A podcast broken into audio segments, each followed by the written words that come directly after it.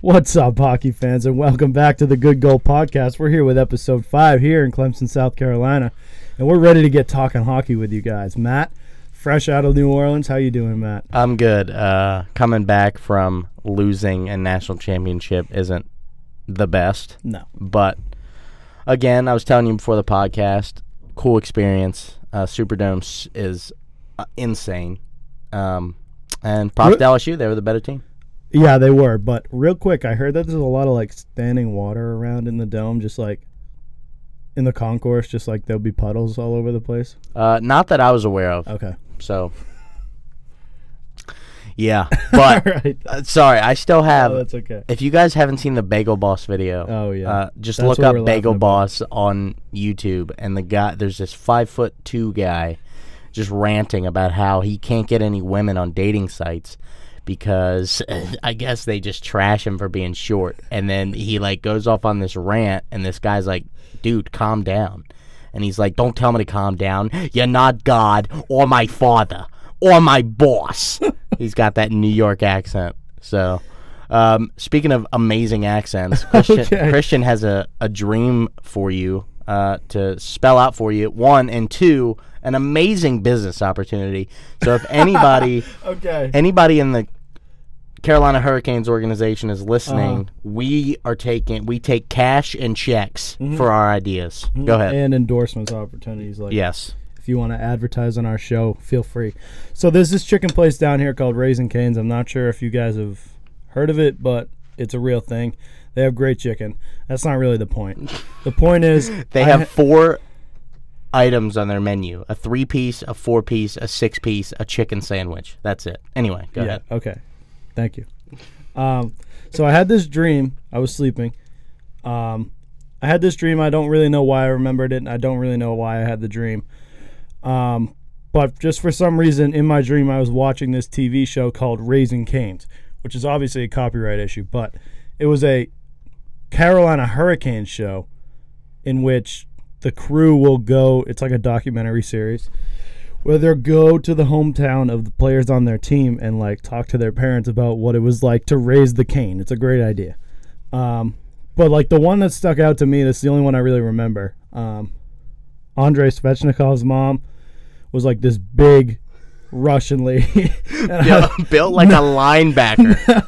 no disrespect to her, Andrei Svechnikov's family. I have no idea what they look like, but just in my Just in dream, your dream. in my dream, this is what she looked She's like. She's built was- like Zach Thomas ex- from from the Miami Dolphins. She looked like the kid from uh, from Remember the Titans, the white kid. Um, That narrows it down. kind of. All right. anyway, So, uh, so I'm just dr- like I'm dreaming about this. They go to their house. and This big late Russian lady goes, "I tell Andre every day that he is have to work hard because he is stupid boy and is not do anything but fight bear or play hockey. And I am say, do not fight bear is dangerous. So I say." Andre, you better come in for dinner at six o'clock, and then you have to go back outside to rink to practice hockey, so you can be in NHL and I can have money.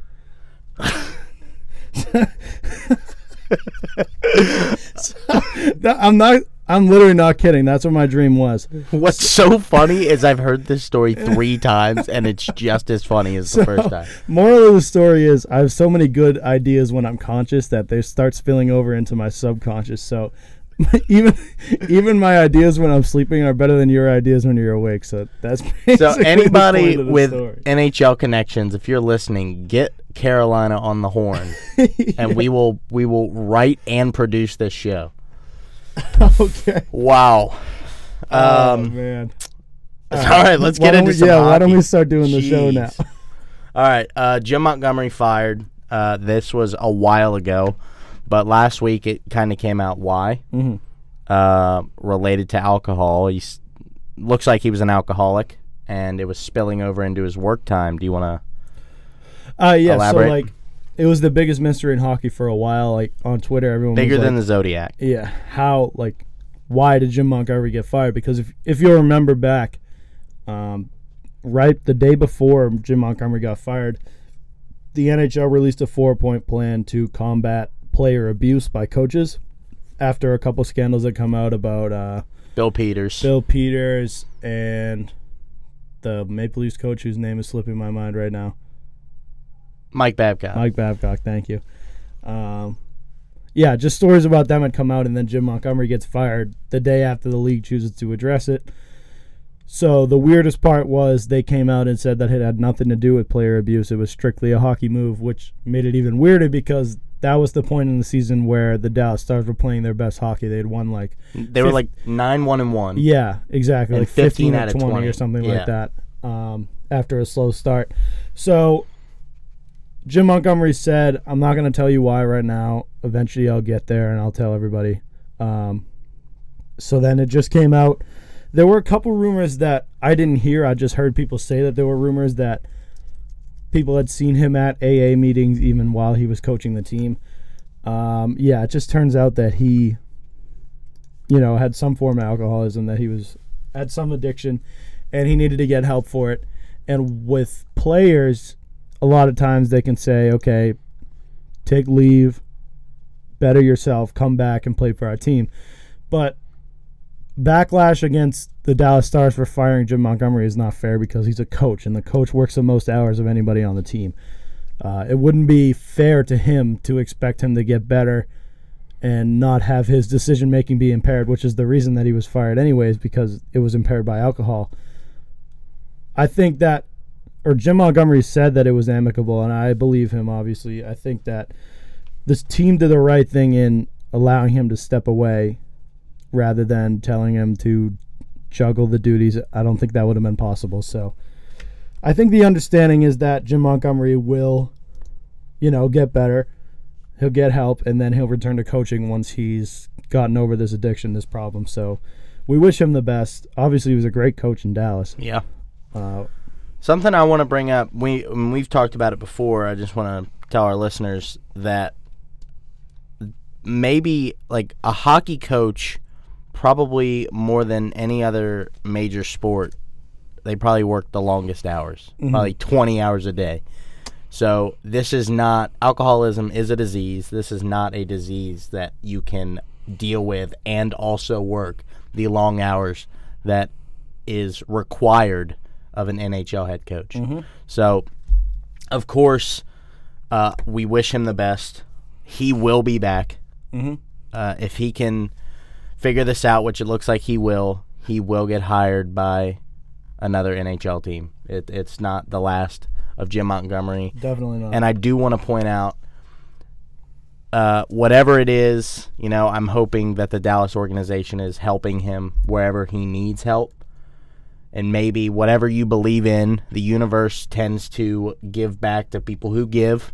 And the Dallas Stars are now second in the West uh, after all this chaos has ensued. So Dallas is looking pretty good, and they're going to make the playoffs once again. Yeah, I like the way you put that. I think I think the Stars and Jim Montgomery have all handled this with class and Yep. the way that you're supposed to handle it. So that's a silver lining there. That the Stars were able to endure this and are still playing well without their head coach, And or obviously with a new head coach now, host the Winter Classic, sell out the Cotton Bowl, Mhm, and is- win in Dallas. which is an cool. accomplishment that I don't think people really understand. To sell out one of the biggest stadium, the second biggest stadium that's ever been sold out for a hockey game Yeah, um, in the South, in Texas. in Texas, in Yeah. Dallas, Texas, on a rainy day, in or on a cloudy day in the middle of or in the new year. yeah. So, uh, let's let's keep it with coach firings. Peter Laviolette fired.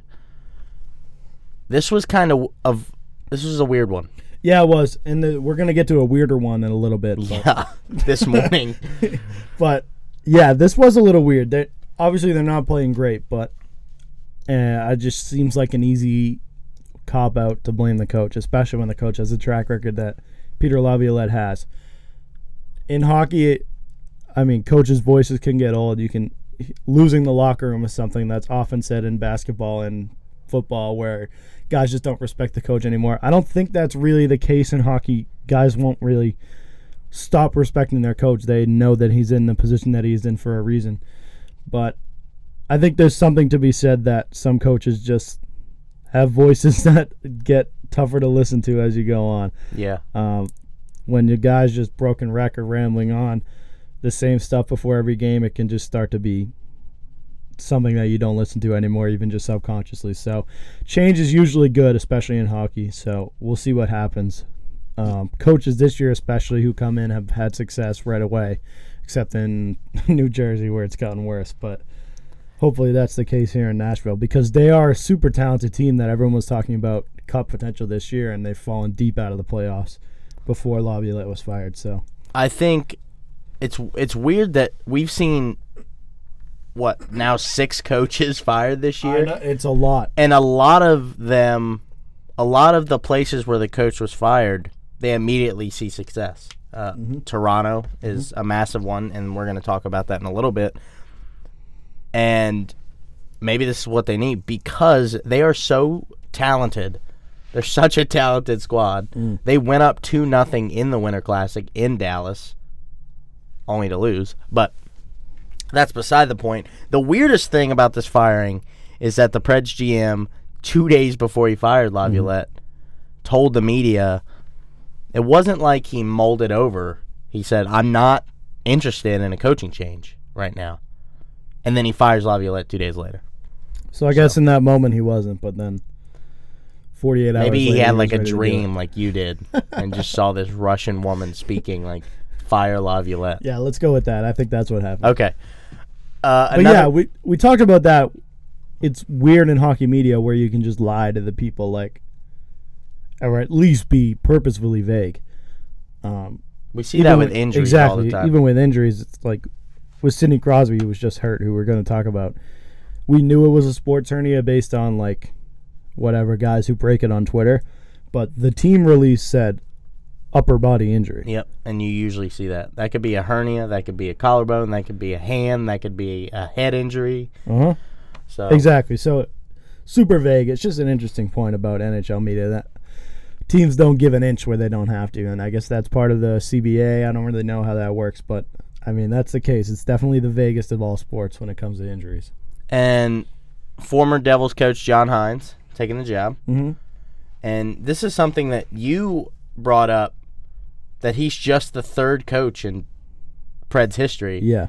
because a lot of people it's kind of weird that a lot of people don't remember Barry Trotz was there for a hundred years. Mhm. Well, sixteen out of the team's twenty-two. But 16 years as a coach in the NHL is A long time. That's time. 100 years. yes, and you know his run with the Caps was so successful that that seems like ancient history. Him with the Preds, and now his success with the Islanders. So, but yeah, that's crazy that he's only the third coach. That just shows you how successful this team has been hmm uh, in their 22 years. Yeah, it is. They built it up quick. Uh, they had the uh, expansion draft rules that weren't meant to immediately favor the team like they are now. Yeah. So even more impressive for them to even be at the point that they are at this point, because it took the Capitals how long to make their first cup, right? And obviously they're one of the more successful teams. 24 years. Yeah, they're one of the more successful teams nowadays. But Well, they also had the worst inaugural season ever, and Right. nobody now with the new rules, nobody will ever come close So the rules to only changed. winning eight games or whatever Absolutely. it was. And I do think that the this is a different discussion, but I think the Golden Knights caught lightning in a bottle with the whole shooting and whatever them it working out that they get one of the best goalies in the league because the Penguins wanted to protect their young goalie and you can only protect one goalie. Yeah. I don't think that's how it's going to work in the future. Um, Oh, I see what you're saying. The Vegas shooting, like, yeah, sorry. And that was- yes. yeah, the Vegas shooting, and then it just so happened that their home opener was like several days after Uh-huh. the shooting in Vegas, and the Vegas strong moment, and we saw that before with Boston. Mhm. Um, the Boston Marathon, the teams kind of rallied together, Yep. like all of them. The Red Sox ended up winning the World Series that year. Yeah, The so- Bruins went to the Cup, lost in 6 to It's the it's really crazy how you can see, unfortunately, that a tragedy happens, Mhm. but it turns out that teams, like you said, catch lightning in a bottle. And again, whatever you believe in, uh, the universe Mhm. usually has a way to, to treat people that Yeah, it does. that do good. So Yeah. anyway, let's wrap it back. Yeah, Yeah, John Hynes. I I hope he's successful. You know, I I do too. I don't hate the. I don't really know anybody that just straight up hates the Preds. You know, No, I don't think so. Yeah. It's a great story. It, it started with Smashville, the whole Carrie Yep. Underwood thing with Mike Fisher being her husband. Um, And then he came back for a year. And, and uh, it was awful. Whatever.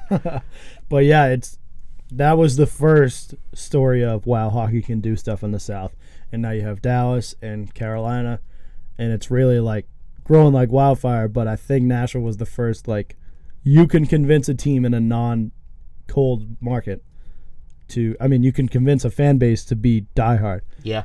and then it happened in Vegas, and now it's happening in Dallas and in Carolina, and it's In awesome. Seattle in two yeah, in Seattle, we love it. So. Uh, gosh, we got a lot of fire. I know. So this. we're going to stick with the Devils here. Um, John Hynes being their former coach. In a string of firings, they have now fired GM Ray Shero. I don't have much on this. I just think they're they're cleaning house, and I wouldn't be surprised if Wayne Simmonds and PK Subban are gone by the end of the year. How do you know? I'm gonna look it up. Mhm. Uh, do you know off the top of your head how long he was at the Devils? No clue. Shero. Well, he was GM of the Penguins from 06 to 14. Mm. So I'm assuming 14, Yeah, probably, 15. probably since then. Yeah. Okay. So he wasn't really the GM, or he wasn't a part of their success with Brodeur and No. So- yeah, and you could see why they would do this because they have now had traded away first round picks to get Taylor Hall and then turned him over pretty quickly. Have gotten first round picks in Nico Hischier and um, Jack Hughes, and they just want to make sure they're doing the right things and surrounding those guys with the right players. They need to get rid of PK Subban. Mhm. But for whatever reason, the rumor was PK wanted out and he was not getting along with anybody in the locker room. But the past couple games, he's looked kind of like his, his old self. Mm. So that's it. That's uh, another interesting story to follow. Yeah, it is. And you mentioned a rumor that he would go to an Atlantic team, that there were some Atlantic teams that were interested in him. I don't know if the market dried up on him. The PK Subban, I don't want to say created the offensive defenseman, but he was definitely part of the generation that ushered that in. Yeah. And now there's like 50 PK Subbans, and that's the problem with it, you know? And he's just not as explosive as he used to be. Mhm. Like when he first won the Norris, Exactly. he like you said he was kind of the generation or the class Yeah. of defensemen to usher it in and now you have all these defensemen just scoring Brent Burns, Erik Karlsson, John Carlson, Torey Krug. Krug is Krug a defenseman? Yeah. Yeah. Torey Krug, Charlie McAvoy. The list goes on Yeah, it does. and he's just he's getting older. So whereas what McAvoy's 23. Yeah. Yeah. So um Exactly. Yeah. another firing just cuz this is a script full of firings. this is the craziest one of them all. This what this happened this morning. Yeah. Right? Because I texted you. Gerard Gallant fired. Uh, Vegas has. Let me pull up their la- the record in the last. 10. They're so they're one point out of the wild card and the the Pacific Division right now, and they're three points out of first place in the Pacific. The Pacific is so unbelievably tight, you wouldn't believe it until you looked at the standings. so they're they've lost four in a row. Okay, I Yeah, but uh, what Look, I'm look, what's crazy is they've lost four in a row, right? And they're out of the playoffs. So the fifth team in the Pacific, like you said, and the fact that they're three points behind the Pacific champs at the moment, Arizona Coyotes, it's ridiculous. And they have a game in hand. So I this is can insane. I cannot express how much I hate this move. I think that it's one of the dumbest things they've done as a franchise. And obviously they're a young franchise.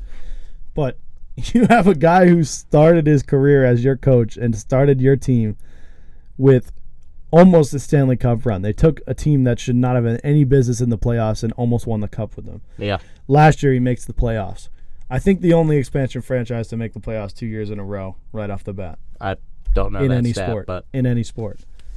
And now you lose four in a row, and you're still pretty much in the playoff picture, and you want to can the guy for Peter DeBoer, who did nothing in San Jose with a bunch of talent. I wouldn't say nothing. But Okay, he did something, sure, but I also agree. You gave him two years, and in his two years, he's like what the third winningest coach in hockey. it's oh. like it's so. a lot of people I think would be like, it's too soon. Say the Vegas Golden Knights didn't make the playoffs in the first two seasons, and then they were in this position they were in right now. Anybody who fired, if they fired Gerard Gallant, people would be like, "That's so soon. Like, why would you even think about that?" Shout out to Will. He just sent me one minute ago on Twitter breaking the Golden Knights have fired Gerard Gallant. So Will just woke up. That's what we're. Pretty much. He just got off work and said, "Oh my gosh, this breaking news," which is crazy because we're talking about it right Yeah, now. Anyway, continue. But yeah, I think if if they were unsuccessful in these first two years and then now found themselves in this position, and I know that's a different situation, but still, people would be like, "Wow, that's so soon." Here they are having two successful seasons under their belt as a franchise, and the coach who ushered all of that in is now fired, and I would expect him to get a job soon because coaches are dropping like flies, and Yep. they're just recycling them. I've read about now. Peter DeBoer got like a week off, and so did John Hynes. I don't, I don't know what kind of deal they got out of that, but I do know that they got to pay their coach until he finds a new job. So Peter DeBoer and John Hynes were getting some time off before they had to go in and interview. Paid for, time off. Exactly, they had to go in and interview for new jobs. But yeah, I, I don't understand this at all. I want to finish my point Go ahead. if they fired him after two years of bad hockey and then half a year of good hockey, people would be like, wow, you didn't give him any type of chance. Now here he is, almost in the playoff picture. Just lost four in a row, which is a normal hiccup in the NHL, and he's fired. you know where I'd like to see him go? Where's that? The Minnesota Wild. Hmm. Can Bruce Boudreau? You're not a fan? No, I wasn't a fan when he was the head coach in the Caps. And then he went to Anaheim and did nothing. then he's now in the Wild, and they're dead last in the Central.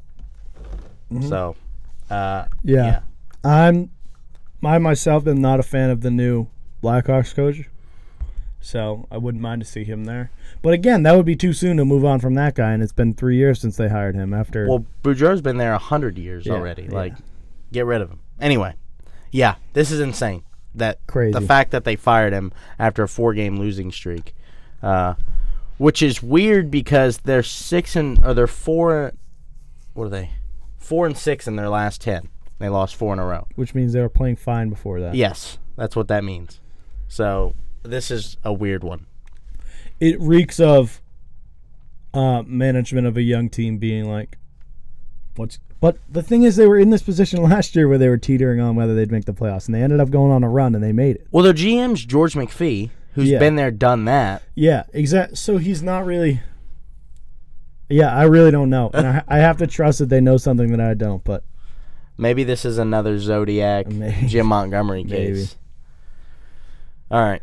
They did say they wanted to move in a different different direction hockey wise. So I, What? Not making the I know- playoffs? I don't know. All right. I don't know. Uh, speaking of old guys, Kovalchuk signs uh, league or vet minimum in Montreal, uh, seven hundred thousand. Yeah, if he stays in the in the league, which he's in there now, and he just scored an overtime winner the other night, which is cool. For What do you? him. What do you? Uh, what are your thoughts? Because I Uh, know we talked about it over Christmas break on the phone. and about you- the Bruins maybe picking yeah, up. and you were excited about it. yeah, for the same logic um, that I have with him being on the Bruins, it, I think it makes sense to take give him a shot. Uh, it's not hard to find seven hundred thousand of cap space in your fifty-five million dollar cap. Um, uh, I don't think that they expect him to change their team, and he's not going to. They're pretty far out of the. Why not? know How about I tell you how much? They are a good nine points out of the playoff picture right now, and I don't think anybody expects Kovalchuk to be the guy that pushes them towards that. But yeah, is he going to add 15 goals before the end of the year? Probably not. But like eight or nine, some big situations. You have it up right now. He's playing on the first line, which I didn't expect. But Yeah, I- that's why I pulled it up because I didn't know where in the line rotation he would be, and he's in the first line. And according to DailyFaceoff.com, that's the 19th best first line in the league. The fact that a I don't know nine, where- that a 96 year old is playing right wing Yeah. and they're 19th best, but Tomas Tatar is the real deal and he's the left wing. so- always been like one of the fastest guys in the league when he's in the league. He left for the KHL for what seems like 500 years, Yeah, um, and then came back on a ridiculous deal with um, LA. But yeah, he's not going to change the team. I think he still has some speed, but he definitely doesn't have 20 minutes a night in him for half a season. He still has that ripper shot.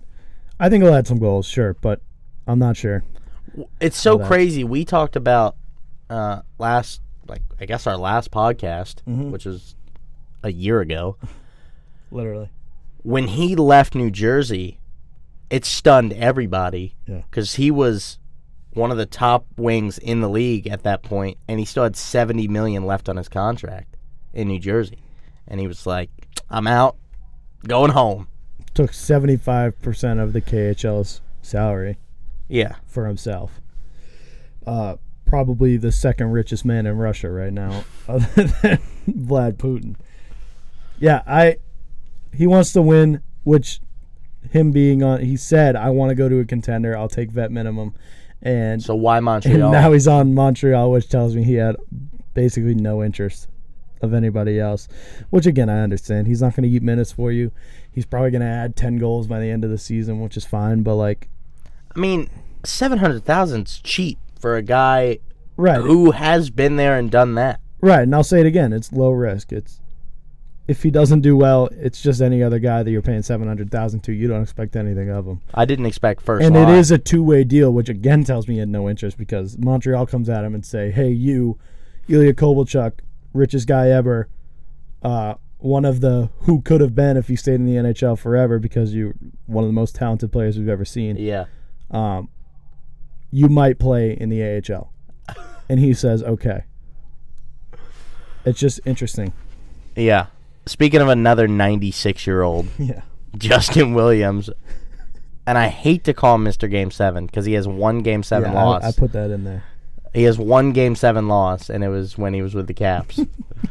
and then he goes on to beat the Caps last year in Game 7. Yeah.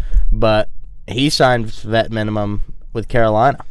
Yeah, this is a one-way deal. He has up to he could add 1.3 million to that in incentives if he plays enough minutes and scores enough goals, uh, wins enough game sevens. Yeah, But- I say they bench him until Game 7. That's basically what they're doing. They said they're going to give him as much time as he wants to get back into the lineup. And so he's- healthy scratch the rest of the way. he's working hard right now, but he's not going to be in the lineup probably for another three weeks or so. Because I don't know how much he's been doing since then, but I know that you can't just, as a 40 year old man, just step into the NHL and be like, whoops, I'm scoring goals again. Well, the Canes are in the, what, first wild card spot? Mm-hmm. So, So- this is like the Ilya Kovalchuk move that I expected to be made. Like he joins a teams like team like this that could use some secondary scoring, and maybe add some goals that actually make a difference there. That's probably what they're looking for out of Justin Williams. Also, obviously, what you get out of Justin Williams is the locker room aspect of it, where he's going to lead that team better than anyone else can. So I think that's probably the number one motivation. I don't think they expect much out of him offensively. He's going to be responsible. He's going to be good in the locker room. So that's what they're going to get out of him. I Yeah. don't, I don't mind the move. Did But you yeah, or do you see anybody else having interest in Justin Williams? We know no. he won a cup, Carolina. He was the captain last year because really you couldn't give it to anybody else. Mhm. You know, he was kind of born and bred in Carolina and then went out to LA and won two cups and a Conn Smythe. But I think they signed him just because it's Carolina. Like when Mike Fisher came back for I was one just year, to mention that. Yeah. Nobody else would have signed him It's other just- than Nashville. Some guys just work in a certain place, and I, I'm saying it about Milan Lucic right now. I would love to take Milan Lucic back and play him on the fourth line just for no reason, Yeah. because it's Milan Lucic and he's going to work in Boston no matter what. Some guys just have markets that they love to play and have organizations that they love to play for. Yeah, I don't think anybody else could have done anything with Justin Williams, but I do think Carolina is going to be able to do something with him. Okay. Yeah. Fair enough. Uh, all right. This is a good one. I was, I woke up to this news in New Orleans, and I was staying in my dad's hotel, so I, I had to tell him. Mhm. The first thing that came to mind when I saw this was bye bye Braden Holtby. yeah. Nick Backstrom signs five year, $46 million extension. I love it. This probably means he's going to retire a cap. Yeah, I'd say so. He has said himself, all right, Ovi's next. Like, let's get him signed. We'll both retire as caps. I love that. And again, that pretty much means we can't afford Braden Holtby, and that's kind of the direction we're going in. He's gone. Now, let's get something for him. I want him gone by the deadline. Hmm. You know he's gone. This is this is the direction you went in. Yeah, if you're the Montreal Canadiens, then you trade Carey Price because you know he's gone. Yes. Which isn't the same situation, but I'm just using that as another example. Yeah. If you're the Washington Capitals and you're the best team in hockey right now, and you trade away your star goaltender, you'd have to get another star goaltender in return. There's no way. You can't take Samsonov. I don't even know his first name. Oh yeah. Ilya Samsonov is not going to win you a Stanley Cup. You don't know that. No, I don't know that, but you're gonna play with the Stanley Cup just because you know a guy's gone.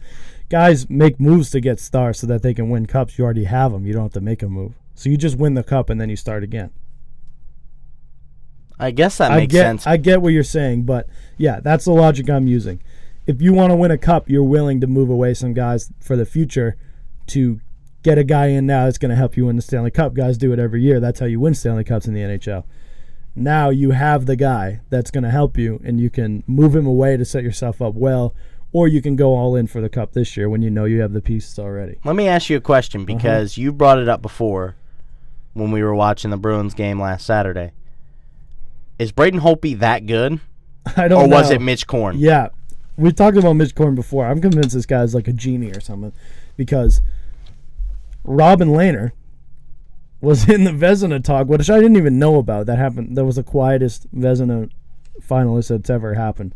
Yeah, it was But him, Robin Ben Lehner- and Vasilevskiy, who only won it because his team was so good. Yeah, Robin Lehner is the standard for mediocre goalies in the NHL and has the year of his life on the back end of his career. It has to be because of Mitch Korn. Now Thomas Greiss is their starter. Uh, I didn't know how old he is. He's 34 years old, I think, or 32 years Yeah, old. you looked it up. He's in his thirties. And I had never even heard of him before now, and now he's playing unbelievable for the Islanders. It, that there has to be something behind that.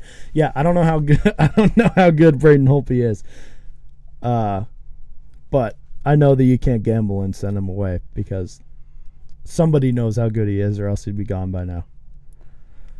Is it that, or is it a city, a team, a front office has won a cup with this guy, and they just don't want to deal with the feelings of sending him away? Because if you look at the offseason moves that the Capitals made after they won the Stanley Cup, mm-hmm. it was to try to keep that team intact as much as possible, and it didn't work out.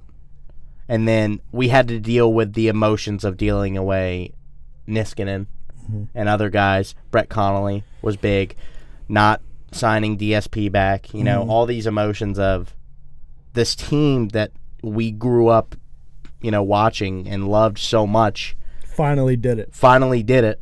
And this is the team I want on the ice because I love every player so much. You know, Jay Beagle. Mhm. Nobody knew who Brett Connolly was. And then he scores 20 goals and wins the Stanley Cup. And now he's on the second line in Florida. Mhm. So, So is it as much of Holtby did it with us, you know, but there's other factors of Mitch Korn, Barry Trotz, how good that defensive core was Yeah, in the was. Stanley Cup in front of Holtby. Uh, I, and I remember a lot of times last year, Reirden coming in, and he was the defensive guy that he coached the defense, where Holtby was left out to dry a lot. And we've seen it a lot this season, but he's been a lot more inconsistent. Mm. So you got to put emotions aside and say, how good is he without Mitch Korn? Is he still good enough to win a Stanley Cup? And then you also have to throw in Samsonov has never played more than 40 game, 40 NHL games in a season. Mhm. Can he take the load of four playoff series? Because this is his rookie year. So I like this logic. I think there's a couple things at play here. Um, one, I think it's the same logic as like the Mike Fisher, Justin Williams thing, where if a guy works in a certain franchise, you you keep him around, especially when you have a, a chance of winning the cup, which is why Justin Williams is back in. He's going to try to lead that team through the playoffs. That's why they want him there. Did I say Mike Williams? Justin Williams. Justin Williams. Okay. I knew what you meant. Mike Fisher, Justin Williams. yes. My counterpoint is they signed them for vet minimum. Hope he's going to get paid ten million a year Yeah. regardless next year. hmm So that's fair, but and despite Mitch Korn maybe being a magic man, there's only so much a goalie coach can do. Obviously, you have to be an incredible goalie in your own right to even be coachable by a guy like that. Yeah. There's a reason he's still there, and there's a reason he led you to a cup. And the reason is Braden Holtby. It's not Mitch Korn, no matter how much he had to do with it. The guy still can play goalie. You're the best team in the league right now. I say you, you're not on the team. The Capitals are the best team in the league right now. True. Um, and if the goalie was not playing up to par, like that's not what would be happening. You would be teetering around the playoffs. I don't think it's a risk that you can take. The other thing is the Samsonov problem that you mentioned, where he's never played more than 40 games in his life, and you're going to ask him to play every other night for 28 games in a row. And then four playoff series. Yeah. That's what I'm saying. yeah, yeah, yeah. You can't do that. No matter how much you think it's going to work, no matter how high you are on Samsonov, he's playing well so far this year, but he doesn't have that load yet. And you can't trust him with that until you give it to him. My only justification for moving Braden Holtby is if you move him for another veteran goalie that you think is going to work in the system that is getting less money and that is going to open up space for you to win in the future. But I still don't think it applies. I think right now you have the cap space to keep Braden Holtby and win a cup. I think you keep him. Okay. But it's And then you lose him at the end of the year. and yeah, that's it's just guaranteed he's gone next year. We Right. can't afford him. That's just what happens. You lose guys at the end of the year. At least you went all in for the cup. If you go for another goalie and lose the cup, that will be the worst decision that the front office ever made because you had Braden Holtby, Vezina caliber goalie, and you moved him for the future of your franchise. And in doing that, you lost a cup that you had a real good shot of winning. Okay. I, I definitely see your point. Send him off before the deadline. uh, I don't know why. I'm gonna look it up for the people at home so I don't sound ridiculous. The trade that popped up in my head, you said for another veteran goalie Oh God, no. was for Martin Jones straight up, and that's I'm I don't know why, but I'm a big Martin Jones fan. No, you can't be. So interesting thing about Martin Jones is he was a Boston Bruin for one day in a trade that involved the Penguins and I think involved Jarome Iginla. I might be wrong about that. I don't know. I know he No, was, no, no, no, no. The Bruins drafted Martin Jones, moved him away. Then he went to L.A. and backed up Jonathan Quick, Uh-huh. and now he's the main man in San Jose. That's what happened. There was a different trade where If you- Jarome Iginla was a Penguin for one day before he became the a Bruin. if you look at the Stanley Cup playoffs in 2016, the only reason the Sharks were in the finals was because of Martin Jones. And then in 2017, you could argue the only reason that they weren't in the playoffs was Martin Jones. He's one of the most incons- He's notorious for being inconsistent. What is Braden Holtby this year? Yeah, sure. I'm just saying, if it makes sense monetarily, Do you feel comfortable going forward with Martin Jones though, or would you rather? I'm a fan of Martin Jones. would you so rather build up Samsonov and just go with him I and get it's in it? pretty much signed, sealed, deliver that Samsonov is the successor of Uh-huh. Holtby. And then so what you're in- saying is ride out Holtby the rest of the season, hopefully win a cup, and then say, all right, you did your duty, you won two cups here. Yeah, and then you sign like a Jaro Halak, Anton Khudobin type.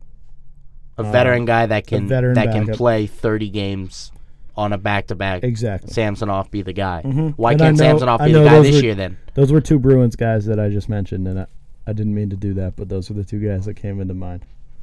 But yeah, guys like that, veteran goaltenders. What are some other examples? Uh, Cory on, Schneider. come on. no, not Cory Schneider. Uh, I love you, Cory Schneider, but I think you need to retire. Corey Crawford. Yeah. Because there's Blackhawks are definitely cycling him out, but Lehner's only on a They're one year splitting deal. time right now. Yeah, Robin Lehner, good good example. Peter Budaj, I don't know where he is right now, but that's maybe not him, but that type of guy. Yeah. I don't know. I I wouldn't hate getting something for Holtby because it's already pretty much guaranteed that he's gone. Is my thought process. Yeah, no, I, I definitely understand it. I just don't think you can risk that. Okay.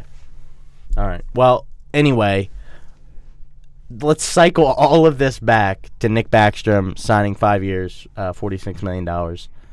That my f- first thought was Braden Holtby's gone. Wow, that was a long tangent. Yes. my second thought was, yeah, I am so happy that this guy, who I think is sixty-fourth all time in assist. that is a crazy number for you to know, but Uh, Well, I saw it on Twitter. He's top. He's top seventy in assist uh-huh, all time. which is crazy. and he's always overlooked. And Any guy For- top 100 in anything that has five years left in his career at least is someone you want to keep, hold on. yes, and he's so loved by the Caps organization, the Caps fans, the family. Why don't you punch the mic again? And I'm just I'm happy with this. And he's he's a big reason why Ovi is so successful. Yeah. And I think he's going to be a Hall of Famer, but that's I think you're that's right. for another episode. I we think can you're right. argue. This feels like a no-brainer to me. And even if it was, which it kind of is, a choice between Braden Holtby and Nick Backstrom, I think you have to take Nick Yeah. Backstrom. And they did. And I, I'm happy they did because they now have, I mean, not a shot. I think it is now pretty much guaranteed that Ovi's going to come back to the Caps because they're keeping that. They've decided, okay, we're letting our nine, ten million dollar goaltender go because we want to keep these two guys who have been through thick and thin with us and Yeah. throughout the whole time have been scoring 100 points every year. Mhm. Just some unbelievable talent in Ove- Ovechkin and Nick Backstrom. Yeah, that power play will always be lethal as long as Nick Backstrom, John Carlson, and Ovechkin are on it. Yeah, no and we have who Carl- you plug in. We have Carlson for seven more years. exactly. So, yeah, this is a no-brainer. Good for them. This is a deal that had to be done, but they did it. So I love it. Mm-hmm. Let's get to the All Star game. What are your thoughts? First, I wanna. I keep saying, "What are your thoughts?" and then interrupting you. that's okay. My first thought is I just want to keep pressing how much fun the All Star Weekend is now that they do three on three tournament style. Not just that, the skills comp. I mean, the best sports thing that's ever happened. That's the Vegas thing I've ever said. Is the goalie shot competition? Just how many goals can you score from the from the goal? That's un- unbelievable. By the way, this is something we got to talk about. I brought it up now. It's not in the notes, so we're just gonna do it now. Goalie scoring. There's a video online. I think I retweeted it on the Good Goal Podcast Twitter. If I haven't, I will do it right now. There's a video online of all the goalie goals that have ever been scored, and more than half of them are the goalie makes a save and then the team puts it in their own net on the next play. And that made me so angry when I was watching Yeah, that because he shows me the video on Facebook and he says, "This is the most disappointing video I've ever watched in my is entire life." Martin Brodeur has three goals. Somehow this happened to him twice, where he just makes a save and then the team puts it in The their own teams, net. yeah, six on five, and then they pass it out, and it goes, yeah. I don't know how that happened, but he ended up scoring a goal, like an actual goal. So I'm glad that happened to him because Well, he has most all time at three, but really, like your argument should be Ron Hextall has the most all time with two because he scored both of them, right? Mm-hmm. yes, that's my argument is that Ron Hextall has most of all time. Okay. All right, let's get back to the All Star game. Yeah, why Anyway, uh, last man in. That's what you put in the notes. Yep. So Dylan Larkin was one of those guys that could have been voted in for last man in. But he asked his fans not to vote him in. Now, I have mixed feelings about this. I've told you what I feel. I want to know what you feel first. How do you feel about Dylan Larkin specifically saying, "Don't vote for me. I don't want to be in the All-Star game." Uh, my first thought is Ovi doing it. Ovi was voted captain last year and this year. Said I'm not doing it. I'm getting up there in age. I need to take a break. You know, go on vacation, and then get my body ready for the second half of the season and the playoffs. Ovi's earned that right. Ovi's a guaranteed first ballot Hall of Famer. Exactly. So what? He suspended a game. Fine. That that's just more break for him, right? Who was Dylan Larkin Exactly. to say? Especially without the All Star game. Dylan Larkin is nothing without the All Star game. He made it as a rookie. Uh, he won the fastest man award or whatever the race is, the dumbest one. he wins that, and that's the only reason he has any type of name. And then he goes out in a season where he and his entire team are playing some of the worst hockey I've ever seen in my life. And he has the audacity to say, nah, I don't want it. I need to rest in this long, grueling season where I don't try. It's like, come on, Dylan Larkin. Your team stinks. This is your only opportunity to do something good in your the entire season. It's the only reason anybody would ever vote for you because you're fast and you win stuff like this and you don't actually score goals and be good at hockey. And here's another thing. His reasoning was he prefers rest. What rest do you need? You're on the Red Wings. That's my You're going to be golfing in the second week of April. Uh-huh. You're going to get plenty of rest, pal. So then, right after I said that, Tuukka Rask announces that he's not going to go to the All Star game after being selected, and his point about that was, first of all, it's it's the way he said it. Dylan, I just punched the mic again. Dylan Larkin, Dylan Larkin said, "Don't vote for me. I don't want it." Tuukka Rask said, and the voting has changed. It's now NHL writers at NHL.com writers that pick, and then the last men in are the only people that are voted. But Tuukka Rask opens up his press conference saying, first of all, it's a tremendous honor to be selected to the All Star team, and I can't express my gratitude enough. But I'm the number one goalie on a competitive team. We played deep into June last year and then had a very tough summer recovering from a loss, and are now in a position to play deep into June again. I need some time to rest and reflect and get my body right on vacation with my family, and that's just what I've chosen to do. I've spoken with the team; they're okay with me taking a, game off. I'm going to do it after the break.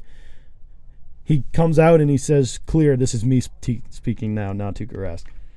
He comes out and says, "Thank you, but no, thank you. I need the rest. I'm going to go take the rest. The team's okay with me doing it. This is when I'm going to take my game. That's it." Dylan Larkin didn't do it like that. He, it came off really smug, and it made me not like him as a person. So, my and that see, made me mad. I have to be consistent with my argument. I don't know if Tuukka's earned that right. Tuukka's a, a phenomenal goal goalie. I'm mad now. Go ahead. Been there. He's been there. Is he, he's not first ballot Hall of Famer. No, he's not. He's not potentially the greatest scorer that's all ever played the game. Definitely not one of the greatest scorers. ever exactly. So you got to be consistent with Ovi's earned that right. Has Rask earned that right? I like how he did it, but has he earned the right to say, you know what, no thanks? Yeah, that's interesting. I think he has, but it's also like, yeah, he's not on the same level of. But it's Ovechkin. it's it's all it's, relative. It's where you draw the line. Nobody's Yeah. gonna say, "Well, if Ovechkin did it, then definitely Tuukka Rask has a." yeah. That's not. and that's what no. I'm saying. It's all relative because Yeah. Ovi's in a, a league of his own. It's like him and Crosby and everyone else below them in the league for recognition and stuff. And I see both sides because for selfish reasons, I want to see everybody at the All Star game, but also I understand that the NHL season is the toughest season to endure all 82 games. And when you have one week off in the entire season and you're told you got to play, you know, like the longest, toughest game you have all year when you're playing three on three and there's so much open ice. If you remember, Jaromir Jagr was the first to do this a few years ago, where he said, "Thank you for voting me in." But I don't even play three on three in the normal game when it's five minutes because I can't keep up. Like I'm too slow, Yeah. and I know that I'm gonna be out for the rest of the year if I try to do this. And, and that was like the first, and I loved the way he did that because he was like, "Thank you so much," but I really can't do it, and I want to, but I can't, and and that was fine. And now Ovi does it, and then now Tuukka Rask. I Ovi's also a different story because he was named captain back to back years. They need to ask him next year. Are you gonna? Are you gonna do like because the Capitals Twitter page made such a big deal both years. Our captain is their captain, stuff like that, and then he's like, "Nah, I don't want it. Yeah. I'll see y'all next week." Yeah, so just to wrap this up, part of me would, and I'm sure you're the same. part of me wishes that it weren't as easy for guys to like not participate in the NHL All Star game. Like whether you make the punishment more severe or you. I know the winning team gets a million dollars each, so uh, that's not bad. But maybe you make that more so guys actually want to play.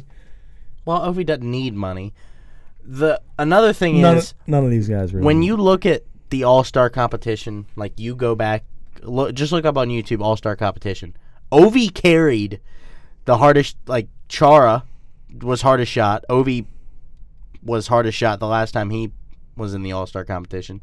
He carried the most creative shootout, whatever that Oh, yeah, category that was. He, he carried was- that for three years in a row. awesome at that. Yeah. that's what I'm gonna miss the most. And he carried that competition for three years. Mm-hmm. Like he made it what it was. people have seen Ovi, his the way he carries himself, the way he plays, just how funny of a guy he is. They've seen that. Mm-hmm. Let's see the new kids, the young kids that bring swagger, like Dylan Larkin. Mm-hmm. People look up to Dylan Larkin, and he's like, you know what? I'm good. Yeah, exactly. I don't wanna It just play. made me mad the way he did it. And if he said like, I just think if you really didn't want to go, you just wait for them to vote and say, "Thank you so much, give it to the next guy." Yeah.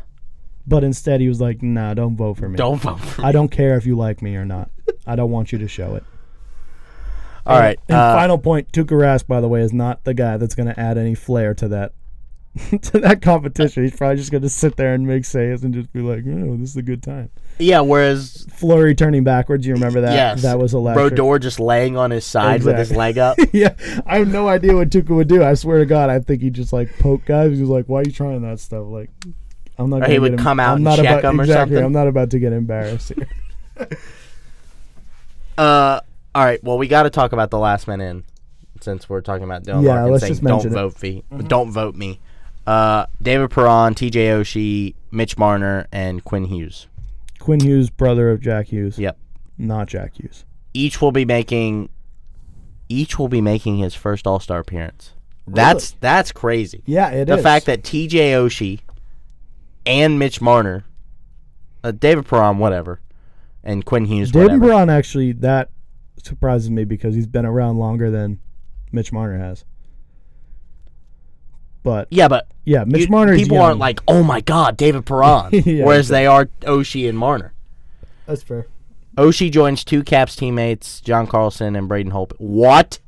Braden Holtby is a goalie for the Metro. All right, we got to keep him now. Yeah, you do. that's. I'm going back. How is he? all- How is he in the All Star game? He's Doesn't he been get, so like- inconsistent. Doesn't he get this like year. 19 shots a game? Oshie said, and I quote, "It feels really good, especially for me and my family, to be named, and like I said, especially when it's voted by the fans. See, that's how you do That's it. how Dylan you Larkin. handle it. That's how you do it. Even if you were to say, especially when it's voted by the fans, but I'm tired, and I don't want to. Marner joins Auston Matthews and Freddie Andersen. Uh, it's awesome. This is his quote. It's awesome. I've got to thank the fans. Obviously, great honor. Should be a lot of fun. See, he instantly became one of my favorite guys in the league when it came out that um, oh Mike Babcock got there. When Mike Babcock made him make a list of the least hardest working players on the Maple Leafs and then read it out to the team and told them that he wrote it. Instantly, I was like, okay, I love Mitch Marner now because I felt so bad for him. yeah, that's horrible. That's the worst thing I've ever heard, and I'm glad Mike Babcock got fired, and I hope he never gets a job again. He can work at like a rink or something doing the Zamboni. Enough said. Uh, 2020 All Star game. Do you know where it's being played? St. Louis. Is it okay? Yeah. NHL All Star Skills Competition will take place on January 4th, January 24th. That's a Friday, and then the game will be on January 25th. So, got to shout out the uh, if you're interested in watching, there it is. But I know you won't be watching the skills competition on January 24th because me and Christian will be calling Clemson, University of Georgia club hockey, and I know you guys will be tuned in. Of course you will. So, all right, moving on. I'm gonna read this one so you don't get too mad and punch the mic again. I'm actually happy about this, and I'm going to explain. Well, I'm not happy, but there's a silver lining. Bruins blow three goal lead, lose in shootout, and if you haven't, if you've been living under a rock the past two days and haven't been on Twitter, This is easily Just- one of the funniest things I've ever seen in hockey. just get on Twitter and just look up Marchand, and you'll see the video. They lose in a shootout because of Brad Marchand. He had a chance to tie it up. Goes to carry the puck, you know, into the offensive zone, start one- making some moves. As one does on the shootout. yep.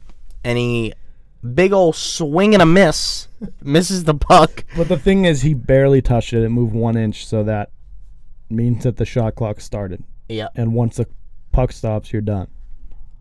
So, yeah, Bruins lose. Yeah, In Bruins lose. So, Embarrassing fashion. so here's the silver lining.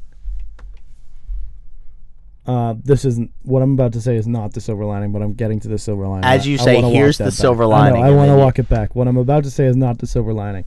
The Bruins are now 0 and 8 in the shootout. Yep. Uh, the silver lining is that this is rock bottom, and I'm going to explain why. It's not because we're 0 8, It's because before you were so horribly bad at the shootout that you couldn't win, and now you're so bad at the shootout that you can't even do it right.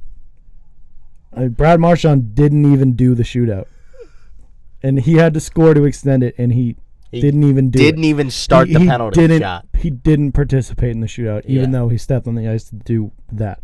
So it's rock bottom. You can't get worse than this. If next time we lose on a shot on net, it's like, well, now we're moving up.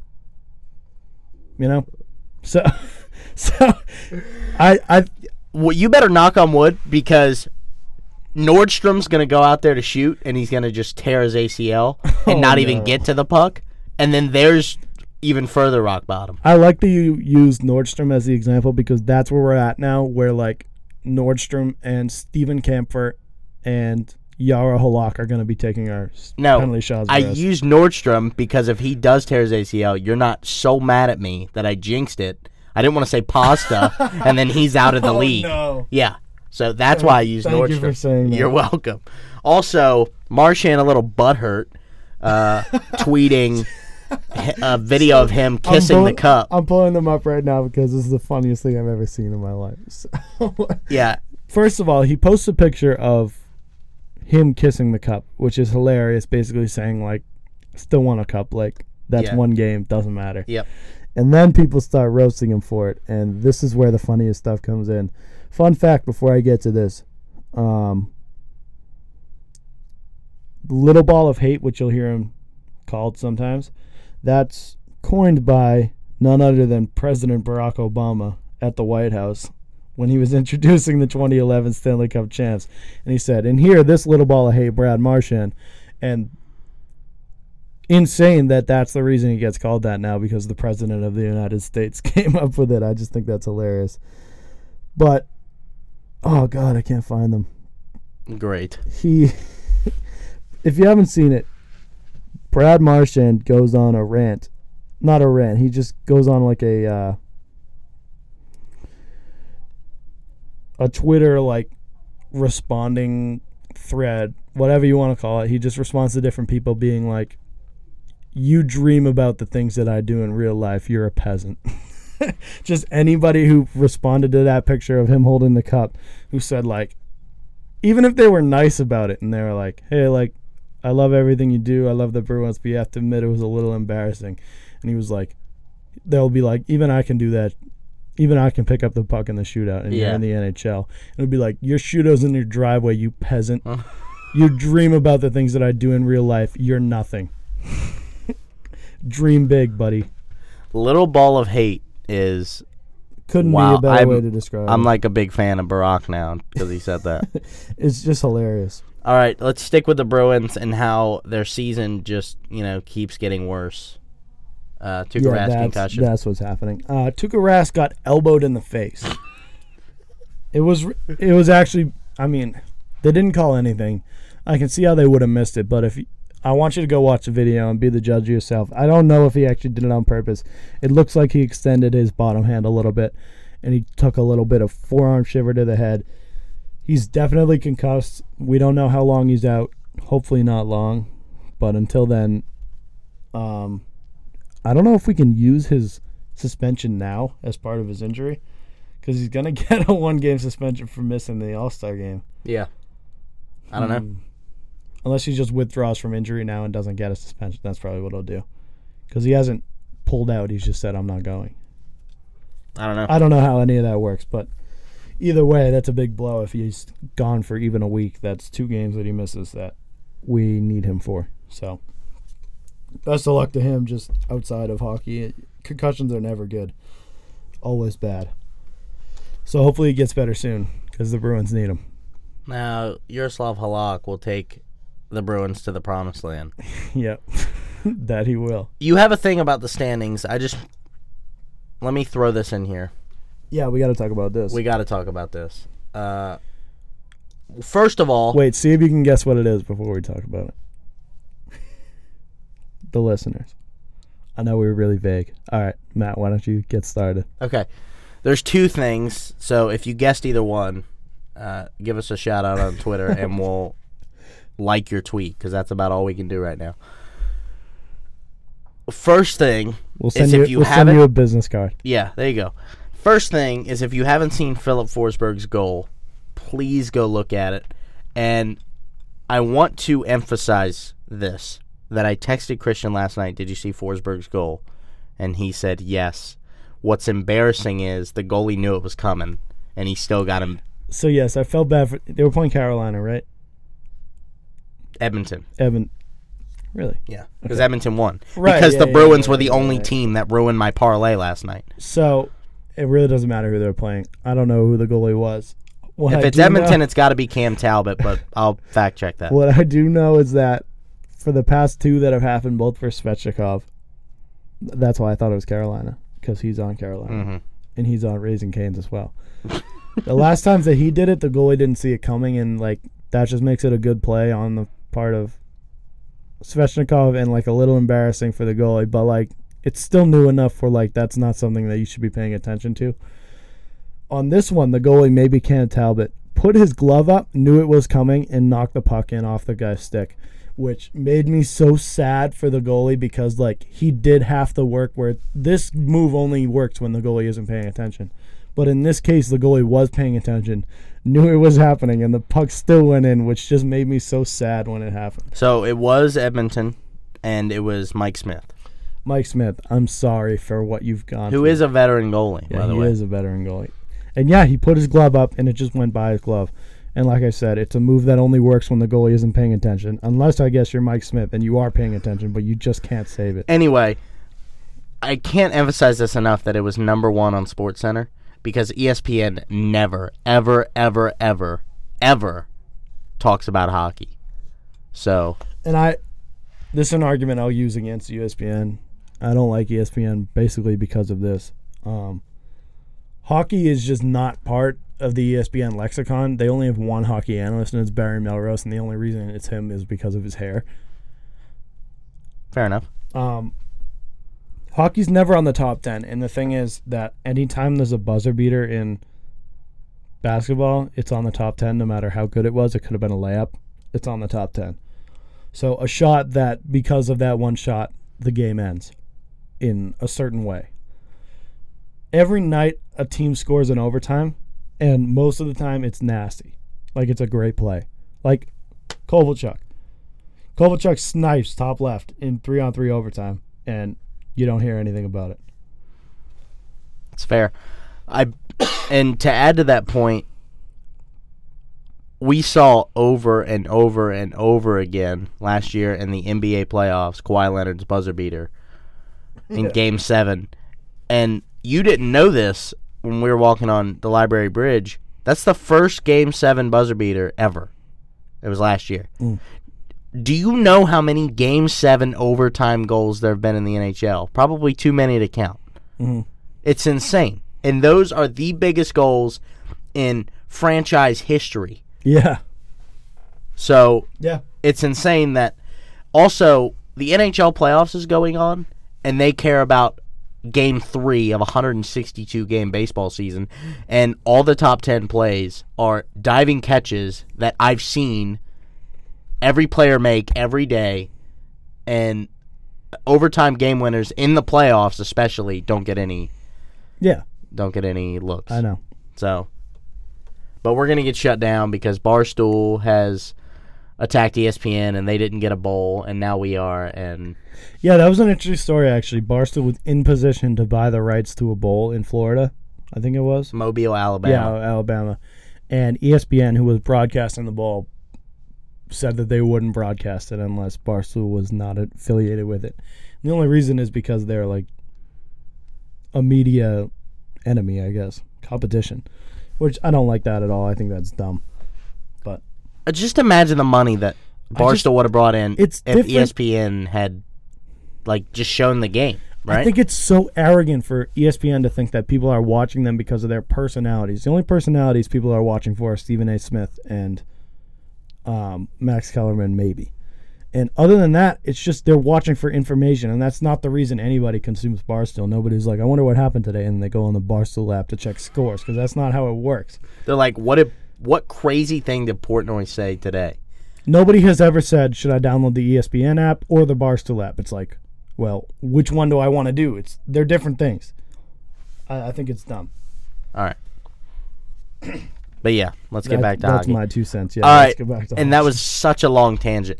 The thing you guys were supposed to guess that we want to talk about. Oh wow! I told you I didn't even realize how long the tangent was. Yes. We had a lot of time to think about it. So if you haven't got it, shame on you. Yes. Uh, Crosby returns last night against the Wild. Uh, he missed 28 games due to what they call core muscle surgery because of the hernia. Talked about it before. And he has a three point night, a goal, and the game winning assist that was absolutely insane. Uh, play behind the net. He just absolutely makes this defender probably not want to ever play hockey again. Wraps around the goal and saucers it through like three guys to I'll look it up who the goal scorer was and he scores and it's just like one how did he get through that defender behind the net and two So how did this pass get through so I'm gonna do one of my patented. I'm doing the movement in the studio, and you can't see it, but you can hear my description. Crosby is on the right side of the goal. If you're Crosby, imagine you're Crosby. Tough to do, I know. You're Crosby. You're behind the net on the right side of the net.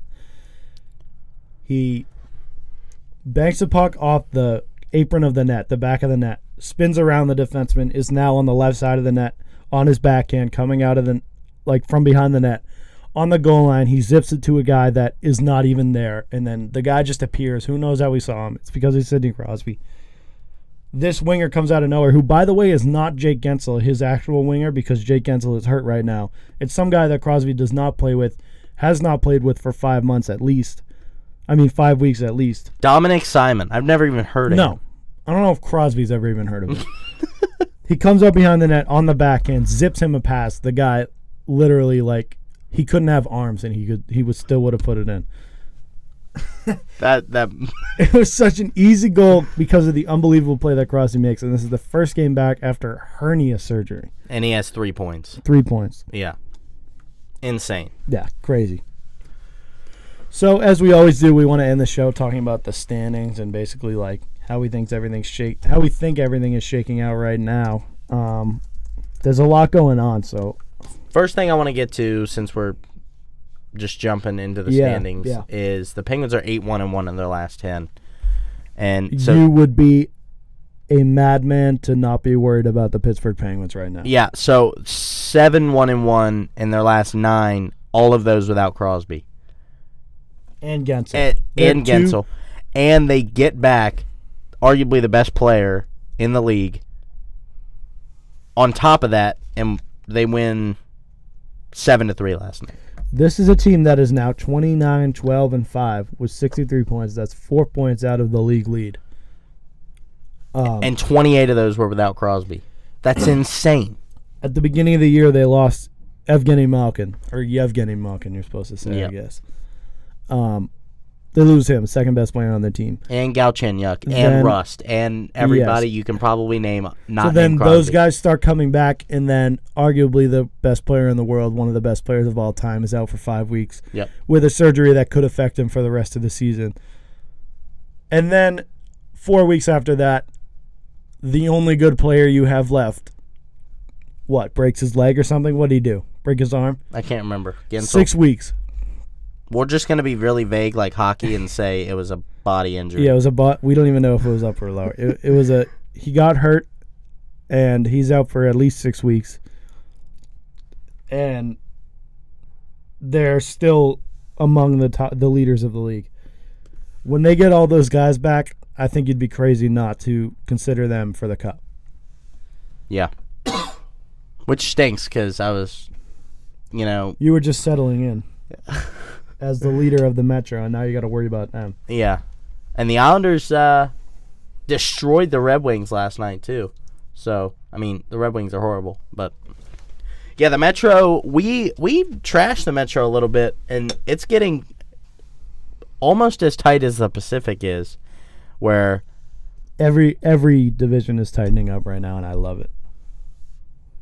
Yeah, that's true. But yeah, Penguins eight one and one, and they're four game win streak. So I think they have the longest win streak in the league. Let me confirm that. Uh, them and the Blues are tied for the longest win streak in the league with four. Mm. Speaking of which, um, the Blues and the Caps are tied for the top of the league standings. I thought the Blues had a game in hand, but they don't. So both 47 games, both 67 points. And you, of course, I'm going to bring it up. Blues won't, they will only spend one day in first place, and that'll be the first day of the season. And this is now what, week eight of them being in first place, and now they're tied for first in the league. And I know you just have this hatred for the Blues since they beat you guys last year in seven games. This is a team that no, could, it's not that. It's because they cheated and they kept running Tuukka Rask. But anyway. This is a team that seriously could go back to back. yeah, they're so good. They're not going to go back to back, but they're so good. They're going to go to the Western Conference Finals. They're going to lose to the Dallas Stars, and that's what I said in in the beginning. Anyways, obviously I was kidding when I said that the Blues would not. Yeah, yeah. I wasn't kidding. I actually kind of. You really believed it. They're not going to No, lose. but actually, I really thought they would be bad. it's going to be Blues, Avs, and the Avs are beating them. Mhm. It's going to be Caps, Avs. I've already said that, and right now, it looks pretty good. No, yeah, that doesn't look bad right now. Where who was your cup pick? It was Boston. But uh, no, I know, but who was coming out of the West? Well, that's not bad either, actually. No, it's good. I actually like all of our picks right now. Okay. Um, I keep saying um, and my brother Nick pointed it out, and now it's kind of like Metallica. If you listen to their Black album and you listen to Enter Sandman, James Hetfield after every like syllable says ah, exilita, internita, and that's how I that's how I feel. Every time I say um, I it like sticks out in my head. Uh, so you turned a verbal blunder into you feeling like one of the greatest rock stars of all time. Yes. I like what you did. Yes. There. Uh, of course, James Hetfield. we talked about Jim Montgomery to start the show. Speedy recovery. He's in rehab. Metallica had to cancel there. Mhm. I love James Hetfield. So, anywho, uh, Yeah. let's get back to hockey. Toronto and Tampa. We predicted this, and it has now come to fruition that the Lightning were gonna get it going, and they're nine and one in their last ten, and they're catching up with the Bruins. They're six points behind with two games in hand, and the Bruins are on a two-game losing streak. Tampa has a real shot to win this division now, whereas three weeks ago we said they might as well give the Bruins the Atlantic Division. Thoughts? Yeah, it it's really scary what they're doing right now. The Lightning are like incredible. Uh, I think we both said that this would happen. We did bash Jon Cooper a little bit for like not having any sense of urgency, But, But we it- knew but then it turned out that he didn't have to have. if any. you go back and listen, as much as we trashed Jon Cooper, we said at the end of our rants, this team is way too good not to make a run. They they will figure it out. Mhm. So we did. I don't think either of no, us yeah, predicted. That, was one of our better conversations. I think that was good. I don't think either one of us predicted them to win like 15 out of 16 like they have right now. And the Maple Leafs get rid of Babcock and Toronto wins their first 50, what 15 out of 20. So Sheldon Keefe is doing some good things in Toronto and again, like I predicted, you're welcome. It'll be Bruins, Tampa, and Toronto in the top 3, not in that order and they all three of them are pulling away other than Florida. The Yeah. Sabres are falling behind. Canadiens don't have any shot. They just might as well trade Carey Price. The Senators never had a shot, and the Red Wings, good lord, go to the AHL because they have a minus 81 goal differential this season. And their best player is not even good. And their It says best he doesn't player, wanna yeah, play. their best player thinks he has enough clout to say, I'm not going to the All Star game. God. Okay. Uh, Lightning, fun fact. The Lightning on January 7th faced off with the Canucks. Both teams had a seven game winning streak going into the game. That was the longest in like 40 years. The longest winning streaks of two teams that were playing each other. That night, the Lightning won 9 to 2. And I also want to point out that it was tied at two with five minutes left in the second period. And then I they watched scored that game. seven unanswered goals. Yeah. So, This team can score on anybody, and they will score on anybody. And and I'm scared. the question is, are they going to choke in the playoffs? That's obviously the question on everyone's mind when you watch the I don't- Lightning. So it's interesting because last year they never hit a spell like they did at the beginning of this season, and now they know how to dig themselves out of holes. So maybe that helps them. I don't know. All right, we've gone an hour and 16 minutes. Yeah, I want to talk about the Pacific a little bit before Okay. we leave All right. because it's tight, but also the teams aren't that good that are in it.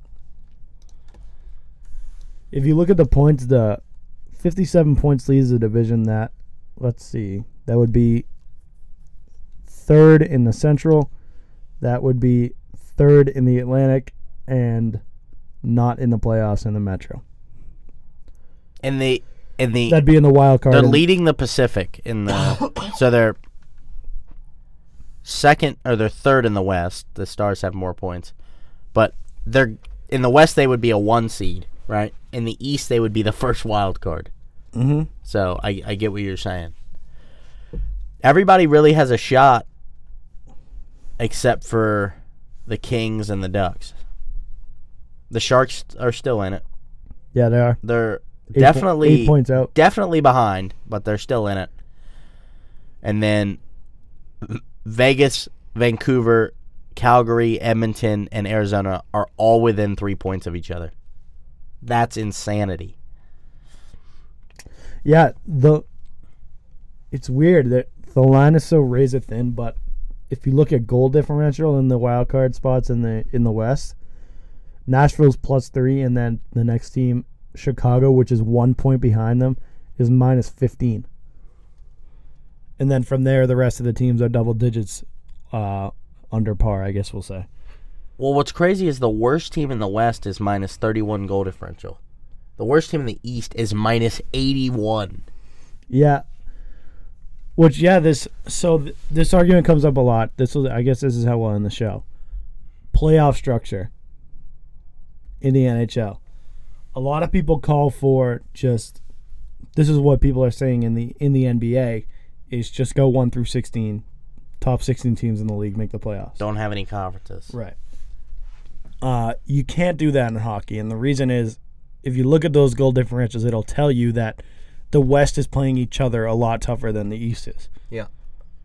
Well, the East may have better teams, and we'll find out at the end of the year, maybe.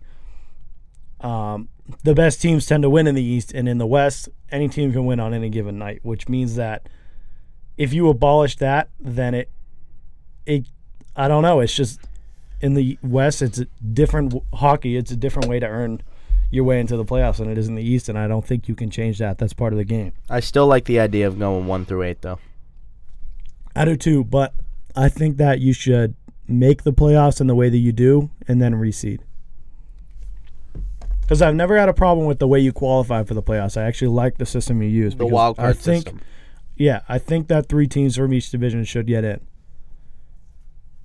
Because, like I said, some divisions play each other much tougher, and if teams are beating up on each other in division, as we talk about in college football all the time, then your division is going to be left out of the playoffs for the most part, and that isn't really fair. Because just because your team is your division is better up and down, It's not about what's fair.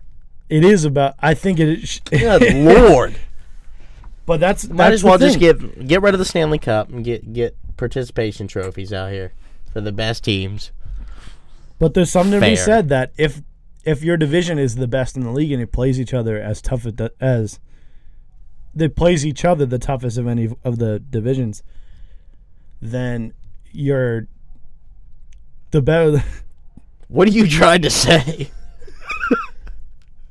If your division plays itself tough,